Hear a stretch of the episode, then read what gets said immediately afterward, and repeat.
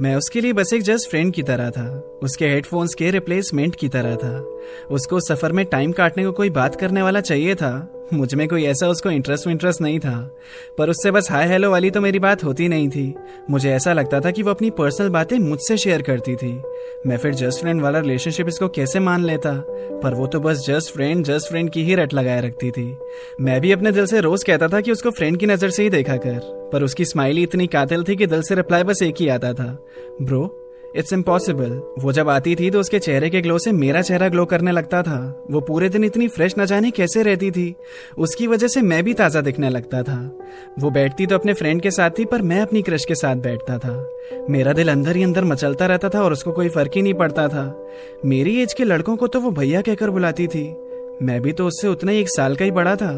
फिर मुझे मेरा नाम लेकर क्यों पुकारती थी? पर इस फ्रेंड फ्रेंड के टैग से मैं खुश नहीं था। पहली बार कोई लड़की इतनी क्लोज आई थी तो मुझे लगा कि ये मौका था। ज़्यादा हिम्मत करके मैंने थोड़ा हेल्दी वाला फ्लर्ट करना उसे शुरू कर दिया। एंड गेस व्हाट हैपेंड वो गुस्सा भी नहीं हुई, उसे अजीब भी नहीं लगा।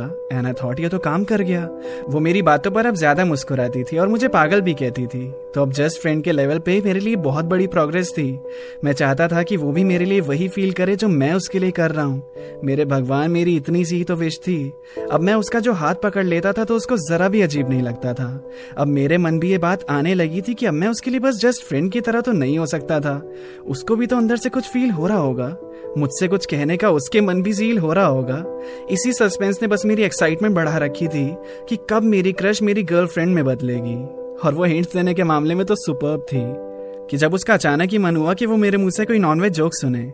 बाहर बाहर से मैं शर्मा रहा था और मन में एक्साइटेड होकर ये सोच रहा था कि कौन से बढ़िया वाले जोक्स मुझे उस वक्त याद थे। मैं उससे अब इस लेवल की बातों पर पहुँच चुका था कि जो अब आम नहीं थी। अब मैं उससे थोड़ी दूर भी चला जाता था तो वो खुद मेरे पास आ जाती थी। और अब कोई कैसे कह सकता था कि वो मुझमें इंटरेस्टेड नहीं थी। अब मेरे और उसके चर्चे थोड़े मशहूर हो गए थे। औरों की नज़र में हम रिलेशनशिप में आ गए थे, पर वो अभी भी अपनी बात पे स्टिक थी कि हम बस फ्रेंड्स थे। नहीं ऐसा तो नहीं हो सकता। फिर मैंने खुद ही दिमाग लगाया कि शायद वो दुनिया को नहीं बताना चाहती होगी, पर अंदर ही अंदर मुझे चाहती होगी।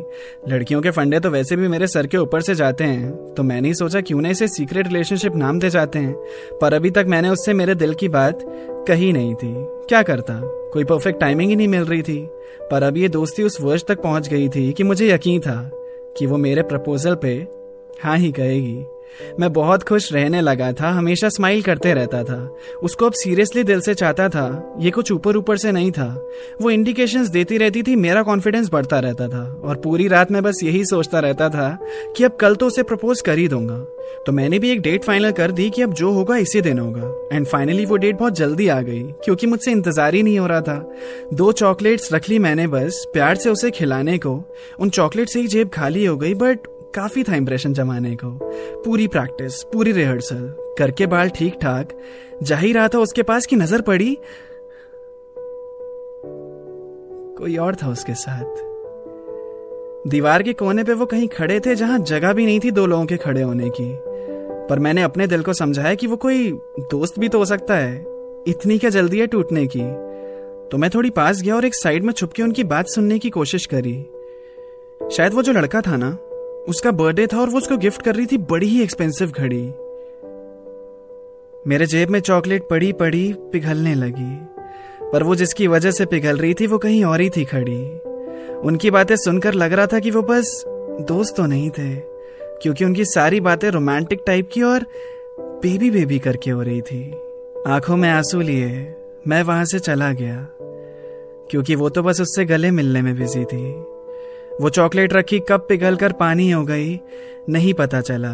मुझे बस इतना मालूम था कि अब मुझे उससे अट्रैक्शन नहीं, प्यार हो गया था।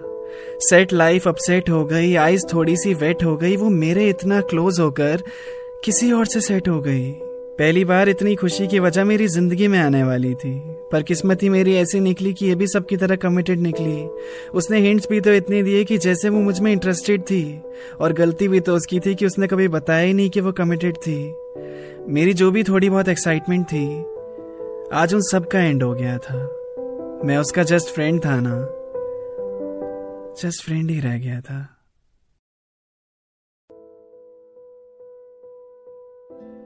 अगर आपको मेरी कहानियाँ सुनना पसंद है तो मेरे गाने भी आपको बहुत पसंद आएँगे। मेरे सॉन्ग सुनने के लिए आप मेरे यूट्यूब चैनल रामाटैक्स को विज़िट कर सकते हैं, या Spotify prime music Jio Saavn जैसे म्यूज़िक प्लेटफॉर्म्स पर टाइप करें।